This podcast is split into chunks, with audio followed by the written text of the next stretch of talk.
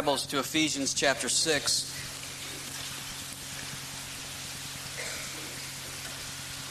Four friends decided to go mountain climbing one weekend, and in the middle of their climb, one fellow slipped over a cliff, dropped about 60 feet, and landed with a thud on the ledge below. The other three, hoping to rescue him, yelled, Joe, are you okay? And he said, I'm alive, but I think I broke both my arms. And they said, Well, just lie still. We'll toss you a rope and pull you up. A couple minutes after dropping one into the rope, they started tugging and grunting together, working feverishly to pull their wounded companion to safety. And when they had him about three fourths of the way up, they suddenly remembered that he had said he had broken both of his arms. Joe, if you broke both your arms, how in the world are you hanging on? And Joe said, With my teeth.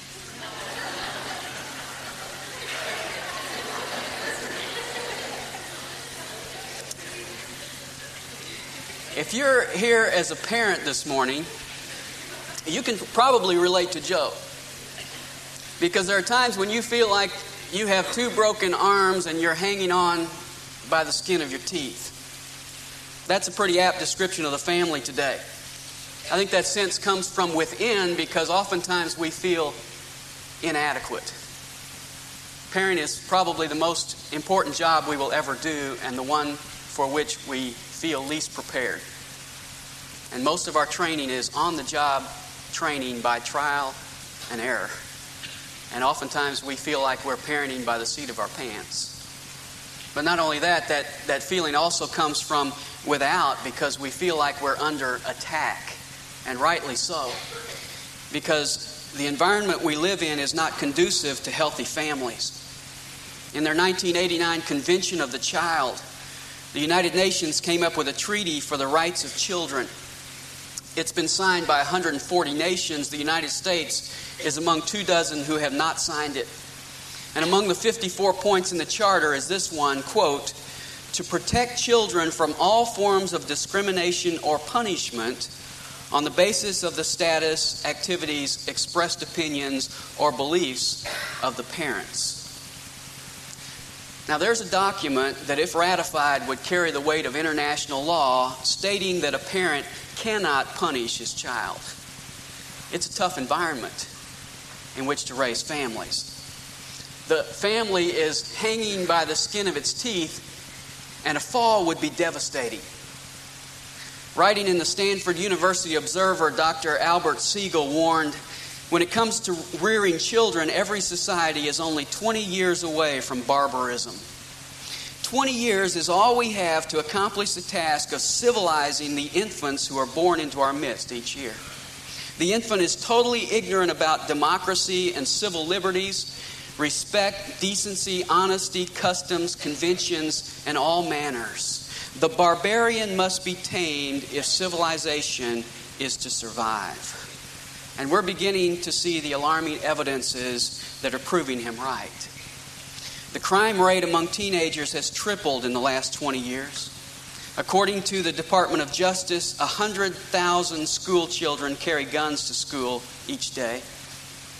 And we are constantly hearing reports of barbarian activity in the news. One recently came out of Chicago where five year old Eric Morse was pushed to his death out of the 14th floor window of an abandoned apartment building by 10 and 11 year olds because he refused to steal candy.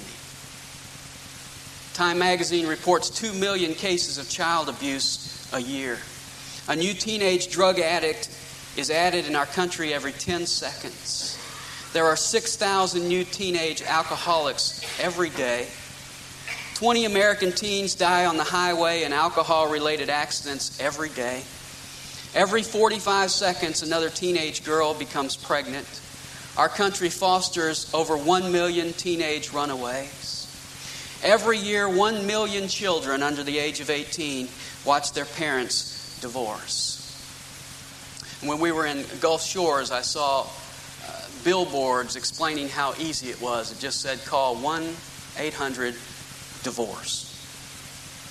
In 1992, we reached a milestone of sorts. 12 year old Gregory Kingsley of Orlando, Florida, successfully sued to divorce himself from his mother. Now, that's a nice precedent. When you don't like what your parents are telling you to do, you just file for divorce. And to further distort the whole picture, Congress is about to vote on a law that, if passed, would give homosexuals the right to marry. In fact, things are getting so barbaric that it seems that everyone is sitting up and taking notice. Dan Quayle was initially ridiculed for his comments about Murphy Brown and her choice to have a child as a single mother. Since then, the consensus seems to be that he was right. And four short years later, we hear every candidate preaching family values. Now, while that's a nice campaign slogan and while it may translate into votes, we need to understand that Washington can't fix the family because they really don't know how. In fact, if you listen carefully to what politicians are saying when they talk about family values, much of it revolves around economics, as if to say, if we can raise the standard of living, values will ensue. But the problem we're seeing in the family is not an economic problem. In fact, you know when the crime rate was the least in the last 75 years? It was during the Depression, when everyone had a lower standard of living. Money does not bring morality. And when politicians are not throwing money at the problem, they're coming up with ideas like midnight basketball and citywide curfews for teenagers trying to become surrogate parents. We need to understand that the problem can't be fixed from outside the home, it has to be fixed from inside the home. And the problem is not an economic problem, the problem is a spiritual problem. Fortunately, many are coming to understand that today. And there are a lot of resources to help. We've got seminars and books and tapes and magazine articles devoted to straightening out the family.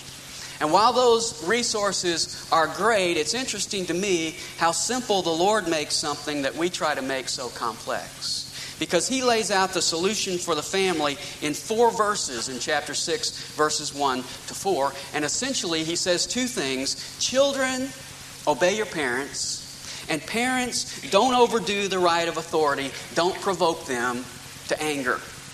And of course, if you've been with us in the study through Ephesians, you know that these verses flow out of chapter 5 and verse 18, where we're given the command be filled with the Spirit. The results being, verse 19, that you're speaking and singing and making melody among yourselves to the Lord. Verse 20, you're giving thanks always for all things. And verse 21, you are submitting mutually to one another. And then to illustrate that, he says, verse 22, wives submit to their husbands. Verse 25, husbands, you submit to your wives by lovingly laying down your lives. Children, chapter 6, verse 1, you submit to your parents by obeying, and parents, you submit to your children, verse 4, by not provoking them to wrath. Now, that tells me something when we come to chapter 6, verse 1. It tells me that children are expected to be under the control of the Spirit of God. You say, Well, I'm just a kid, I'm just a teenager. Well, if you are under if you are old enough to understand the way of salvation and old enough to commit your life to Jesus Christ, then you are old enough to walk under the control of the Spirit of God. Nowhere in Scripture does it say you've got to wait until you're 21 or 25 or 30 to get serious with God. In fact, quite the contrary. God called Samuel and made him his prophet while he was still a child. He made Josiah king of Israel when he was eight years old, and it says he did what was right in the sight of the Lord. David started with when he was young. In fact, in 1 Samuel chapter 17, when he volunteered to go up against Goliath, Saul looked at him and said, You're just a youth. And David said in verse 37 of that chapter, The Lord delivered me from the lion and the bear. Saul said, You're a youth. David said, I've already got a testimony of God's faithfulness in my life. I've already been walking with Him. Esther was a young teenage girl who God used to prevent the extinction of the Jews. Daniel was a youth when he made a stand for God before the king of Babylon. Timothy started out at the feet of his mother and his grandparents. In fact, he served God at such a young age that Paul had to say to him, Don't let people look down on your youthfulness. And John the Baptist was filled with the Holy Spirit from his mother's womb. So, young people, don't say someday. If you're a Christian, God expects you to be filled with the Spirit, and His command to you in that context is chapter 6, verse 1 obey your parents. Now, the word children there is not the word for babies, it's the word that means offspring. And it means anyone who is in the home and under the control of their parents. It really includes anyone who has not observed the exhortation in chapter 5 and verse 31 to leave father and mother and start their own home. And so he's not talking here about just young children, he's talking about any children who are in the home. And his exhortation is to obey your parents. Now, that word obey comes from two Greek words. One is akouo, from which we get acoustics, which means to listen. The other is hupo, which means under. What this word means is that children, you are to get under the authority of your parents and listen to what they have to say. Now, the United, States, the United Nations says that we need to liberate children. We need to give them their rights and let them choose their own moral boundaries. But the scriptures don't say we need to liberate children. The scriptures say children need to get under the authority of their parents and listen and obey. You say, well, what do I need to obey? Well, Paul answers that in Colossians 3:20. He says, "Children, be obedient to your parents in all things." Now, that's pretty easy to remember. Everything. Now, of course, there are exceptions to that. If your parents tell you to do something that God forbids, then you would have to say with Paul and or Peter and John in Acts 5:29, we must obey God rather than man. And there are times when that may happen. Jesus anticipated that in Luke chapter 12 when he said because of the gospel there will be division between fathers and sons, sons and fathers, mothers and daughters, daughters and mothers. There may be a time when that happens. It happens oftentimes in a Jewish home. When a young person comes to Christ, their parents insist that they denounce Christ, and if they don't, they oftentimes actually have a funeral for their child because of their view of the severity of that. But that doesn't mean when your parent says, I want you to mow the lawn, you say, Well, I was reading the Bible this morning. You know, the Lord told me I need to go to the ball field. If you were listening to the Lord, He said, mow the yard. Because He says, obey your parents. Now, one of the questions that kids most often ask is why? And you say, take out the trash. Why? Bring in some firewood. Why? Be home at 11. Why? Obviously, Paul understood children because what he does here is he gives this exhortation children, obey your parents, and then he understands that they're probably going to say, Why? So he gives four reasons why you ought to obey your parents. The first one is in the Lord. See that? Children, obey your parents in the Lord. That means you show your obedience to the Lord by obeying your parents. And when you disobey your parents, you are disobeying the Lord. Now, I don't have to tell you that your parents aren't perfect. They make mistakes. I hope that they will be the first to admit that. But the Lord doesn't say you obey them because they're always right. He doesn't say you obey them because they're old fashioned or they're not old fashioned because they're too strict or they're too lenient. He says you're to obey them because Jesus wants you to. That's reason number one. And as parents, we need to be teaching that to our children at a very early age. Sometimes you get frustrated with all the whys and you just say something like, because I said so.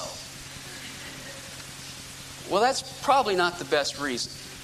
We ought to be saying, because God made me your parent, and you're supposed to obey me because He said so. You know, I, I, didn't really volunteer for this job, but I'm your parent, and I'm doing the best I can, and I make a lot of mistakes, but God has called you to obey me as I'm learning how to do it better. That's reason number one. Reason number two is at the end of verse 1. He says, for this is right. Now, I like that reason. Paul says, You want a reason for obeying your parents? He just says, It's right. Now, that's not a statement we hear very often today because all absolutes have gone from our society. You don't hear people stand up and say, This is right, that is wrong. And you may be saying today, Well, where are the psychologists? Who did the case studies? Give me some statistics. Paul just says, It's right. You see, if God says something, it's right. Psalm 19:8 says, "The laws of the Lord are right, rejoicing the heart." And young person, you want to do what's right? Obey your parents. Third reason, the beginning of verse 2.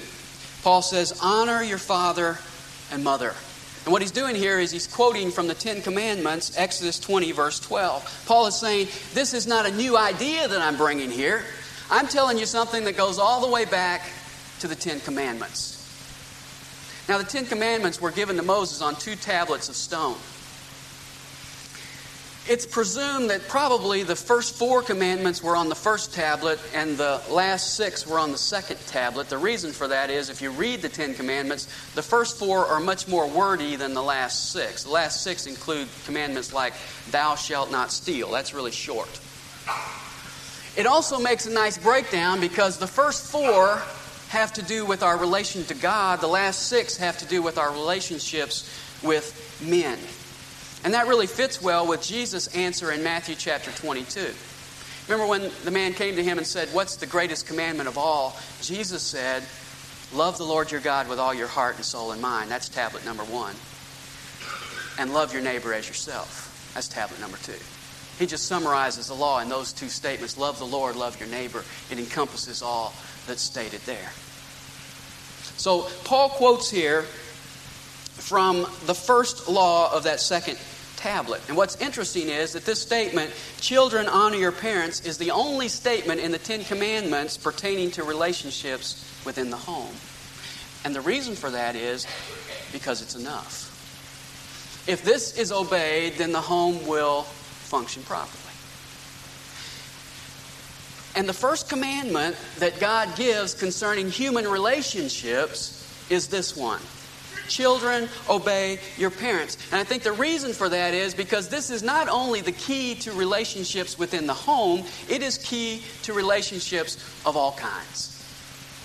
You see, the person who grows up with a sense of obedience and discipline and respect toward his or her parents will be an individual who can make any other kind of relationship work in any other arena of life. This is foundational stuff.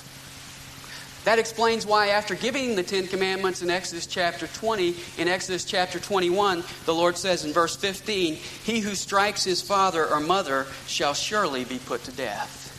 And then in verse 17, He who curses his father or mother shall surely be put to death. You physically abuse or verbally abuse your parent under God's law, and you're put to death the Menendez brothers wouldn't have gotten a second trial under the Old Testament law. And it explains how you did it. I mean, you just took your son and took him to the, the elders of the city and you said, He badmouthed me. And they stoned him right on the spot. See, God was serious about that. You say, well, why is God so strict? I think the reason is because God knows that if you don't get this relationship worked out, with your parents, you're going to be a destructive force in society. If you can't get the relationship right with your parents, you're not going to get any other relationship right. Look at a verse with me. Look at Proverbs chapter 30, verse 11. The writer of Proverbs really bears this out. Proverbs chapter 30 and verse 11.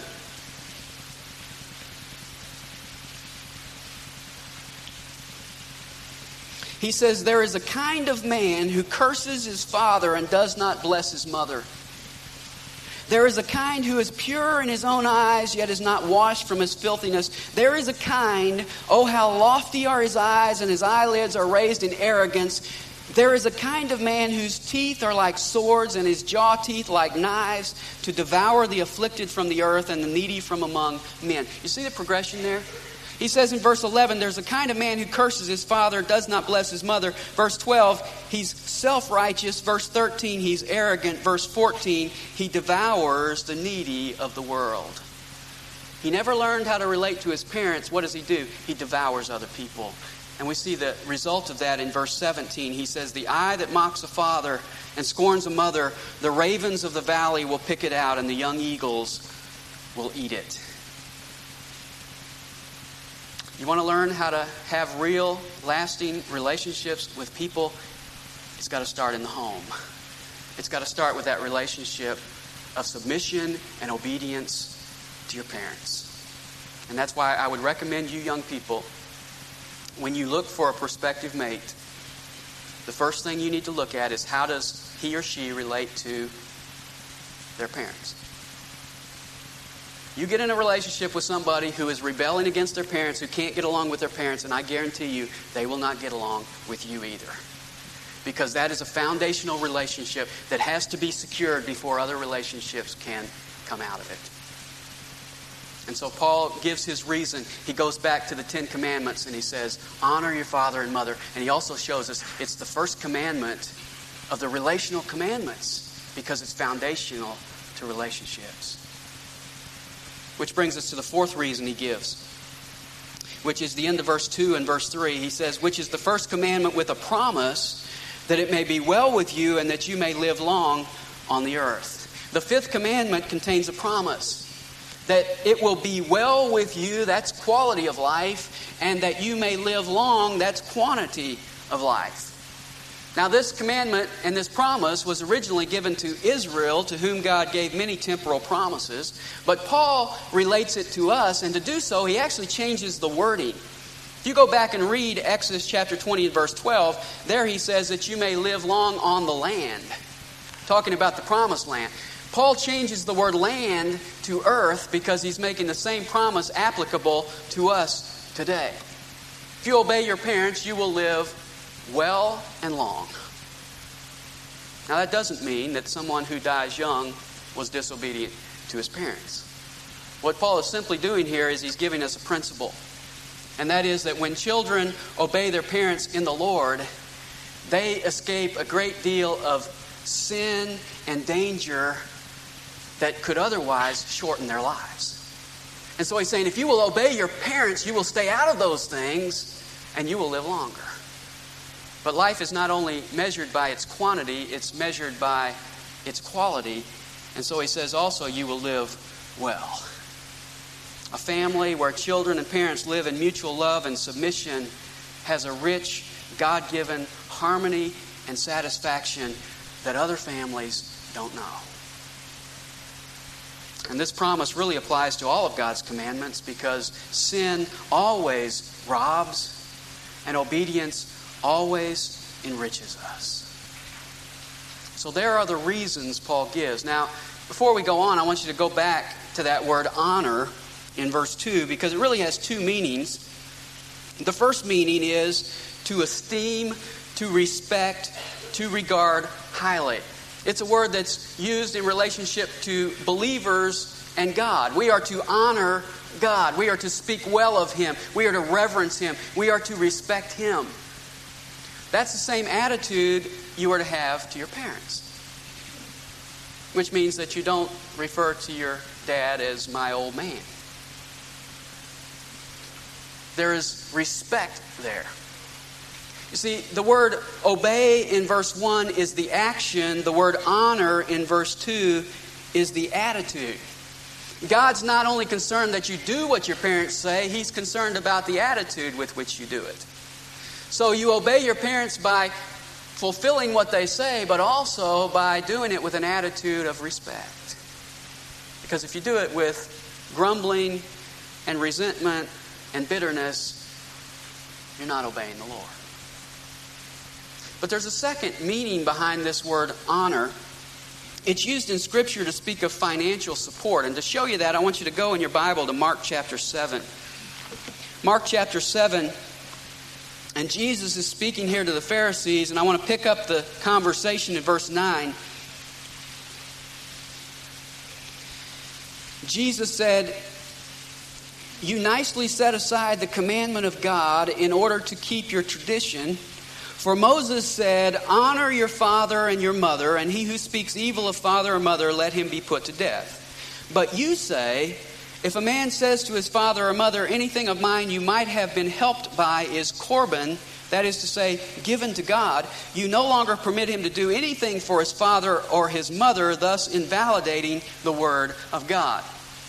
Now, I don't want to go into great detail in this passage to explain it, but what he's saying is the Word of God says, honor your father and mother. What they did was uh, the Pharisees came in and kind of did some estate planning. They said, I tell you what we'll do. You donate everything you've got to the temple, and until you die, you can use it for yourself, but you can't use it for anybody else. And they were trying to get the money out of people. And so, what Jesus says is, the Word of God says, honor your father and mother, but you say, sorry, mom and dad, I've already committed that money to the temple. I can't give it to you. And Jesus says you're invalidating the Word of God because implied in honor is the idea that you actually give financial support to your parents. Which tells me, when we come back to Ephesians chapter 6, that honor is not something I simply do while I'm in the home, it's something I do after I have left my parents' home. I respect them until the day they die. And not only that, but when they get into a position where they need financial aid, I should be supplying that for them. The U.S. Department of Agriculture has estimated that the average family spends $132,000 to get one child from birth to age 18. And then you got to pay for their college. $132,000 to get them from birth to 18. Your parents have invested a lot in you. They spend between five and ten thousand dollars a year on you. And so when the time comes when they need something from you, you should count it a privilege to take that opportunity to do so. In 1992, 60 year old Veronica Godwin sued her grown children for support in St. Catharines, Ontario, and won The courts ruled she deserved it and she was awarded $1,000 a month. Now, in that kind of situation, nobody really wins. Children ought to be anxious to support their aging parents because that's all a part of what honoring them is. So, you're caring for your parents while you're raising your children so that when you are older, they will be able to care for you. That's God's program. And that's what it means to honor your parents. And of course, the thing that should make this exhortation to children easier is verse 4. And fathers, do not provoke your children to anger, but bring them up in the discipline and instruction of the Lord. Just as wives are to be submissive to husbands who are lovingly laying down their lives, children should obey parents who are not provoking them to anger. You say, well, how do I keep from provoking my children to anger? Well, we talked about that extensively on Father's Day, but I just want to add some thoughts as we close this morning. Uh, in his book, How to Be a Hero to Your Kids, Josh McDowell gives what he calls the six A's of positive parenting. And I want to share that outline with you this morning because it provides a framework for applying authority in an encouraging way. Here are the six A's. Number one, acceptance. Acceptance. This is the foundation of your relationship with your children. You are to be communicating to your children in such a way that they know that no matter what they might do or say, no matter how badly they might fail or foul up, that mom and dad love them anyway. It's unconditional, it's acceptance. I love you, period. See, that's the attitude of the prodigal's father. He's standing at the gate, longing for his son with open arms of acceptance. No matter what you've done, I accept you. That's number one. Number two is appreciation. Rather than always finding the mistakes that my children are doing and correcting them, I need to be finding those things that they're doing well and encouraging them. Parents need to be complimenting and praising and applauding their children. Third is affection. Embrace your kids, touch your kids, hug your kids. The hug of your child speaks volumes to them in, ter- in terms of warmth and love. And sometimes that's easier to do when our kids are little because they always want a hug, and when they get older and act like they don't, they probably need it more. And you, you may say, Well, I grew up in a home where we didn't touch a whole lot. Well, forget about where you grew up and hug your kids. Show them affection. If you don't like to hug, wrestle with them once in a while. Fourth is availability. And this is crucial because if you're not around, you're going to have trouble demonstrating acceptance and appreciation and affection to your kids. You've got to be available. And a lot of busy parents today try to justify that by saying, well, I give my kid quality time. I'm convinced that quality time never happens unless you give quantity time. When you give your kids quantity time, then those quality moments just happen. You can't plan it. You can't sit down with your child and say, let's have five quality moments before I rush off to another meeting. It doesn't happen that way. Sometimes I go home thinking about how I'm going to relate to my kids, and I get there and they're just sort of in, a, in, a, in another zone from me. And they're not ready for me. So, you know, I, I've got to figure out how to get involved in their life to get one of those moments with them. Availability. Love is spelled T I M E. Fifth is accountability, which simply means the standards that you apply to the home you have to live by. So if you're going to set up house rules in terms of morality, you've got to be accountable to those as well. And you've got to allow your kids to hold you accountable to those things. Which means that you're not just a legislator, you're a role model which we said last time, you leave with your kids what you live out in your life. And then, sixthly, is authority. As a parent, there are times when you have to draw the line. There are times when you have to administer discipline. But if you keep it in this context, it will be received. If your kids know that you accept them and appreciate them and you're affectionate with them and you're available and you're accountable, they'll heed your authority. Josh McDowell said something that impacted me in his book. He said, Rules without relationships lead to rebellion. How do I provoke my children to wrath? When I give them authority without giving them myself. When I lay down rules without first building a relationship with them. Well, that completes our series, Turning Houses into Homes. He's spoken to wives about being submissive. He's to- spoken to husbands about sacrificially laying down our lives. He's spoken to children about obeying your parents. He's spoken to parents about lovingly applying authority in the home. And just in closing this morning, let me ask you how's your family? As we've talked about some of these things, how do you measure up to the commandments that God has laid down for you? And if you find some cracks, which I'm sure we all do, let me encourage you that it's never too late to change.